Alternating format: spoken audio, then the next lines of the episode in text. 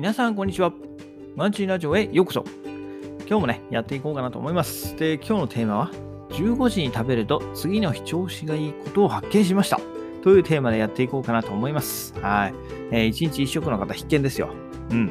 1日1食で、結構今本で話題になってる空腹こそ最強の薬っていう本があるんですけれども、それをね、本を見て、えー、1日1食やられてる方が多いんじゃないかなと思います。えー、実際ね、私もその一人ではあるんですけれども、えー、家族がいるとね、さすがにちょっと1日1食っていうのはなかなか厳しいところがあるんで、えー、家族がいない時にね、うん、やっているんですけれどもね、え、かなり、え、いいことが、私もいいのを実感しているのでね、続けております。で、その中で、じゃあ何時にね、食べればいいのかっていうところが、はい、気になってきますよね。うん。はい。私も気になっちゃったんですよ。ね。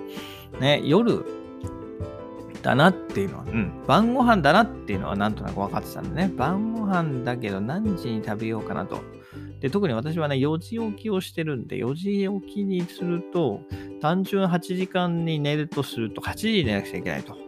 なかなかね、早いので、そうなった時に、じゃあ何時に食べようかなっていうのがいろいろあるんですけれども、えー、今日はね、私は15時に食べることをお伝えしたいと思います。はい。で、この15時に食べるっていうのはね、なんかインターネットで見ると、生理学でね、証明されてるみたいなんですよね。うん。生理学でもその15時に食べるっていうのは理にかなってると。はい。その秘密が体内時計にあったわけなんですけど、えー、体はね、えー、皆さんもご存知の通り、交感神経と副交感神経っていう2つの、そのね、えー、神経で動いていると。で、あるね。起きてる時に強くなるのが交感神経で、寝てる時に強くなるのが副交感神経と言われていて、え交感神経が働いている時は、え、ね、脳も活発になるし、他のね、え、体内の臓器も活発になるということで、はい。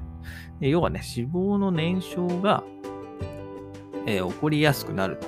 で、一方、その副交感神経が働くときは、えー、ね、体内の臓器が休んでいる状態になるんで、食べてもね、えー、あんまり消化されないで、どんどん要は体内にね、溜まってっちゃうね。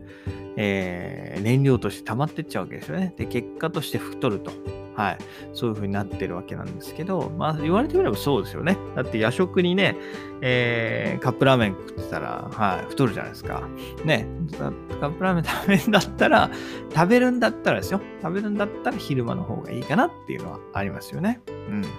なので、え、昼間の方がいいと。で、かつ15時ぐらいに食べるのが一番いいそうです。一番ね、交感神経が活発になるというところで、はい。えー、私もね、うん。もともと17時とかに食べてたんですけど、17時とかに食べるとね、その8時まで食べ終わって、寝るまで寝るの8時だから、8時ぐらいに経ってもまだお腹いっぱいなんですよね。だからちょっと、あの、次の日疲れるんですよね。朝起きとなんかちょっとだるいな、ムカムカするなっていう気持ちがあったんですよね。えー、なので、うん、ちょっとずつずらしてみて、えー、15時は、まあ、どうやらいいということが体で分かって、で、よくよく調べてみたら、はい、人間生理学的にもいいということで、はい、今日は紹介させていただきました。うん。ぜひね、えー、1日1食実践されている方はね、15時に食べてみるのはいかがでしょうか。はい、もうね、あの、明らかに周りの人とずれてるんでね、もうおかしな感じなんですけれども、はい。えー、ぜひね、えー、成功するんだったらそれぐらいのちょっと、はい、あの、突出したところがあってもいいんじゃないかなと思います。はい。私もそう思ってやっておりますので。はい。ということで、えー、ね、続けていき、いってる方、一緒に頑張っていきましょう。それではまた明日。バイバーイ。Have a nice day!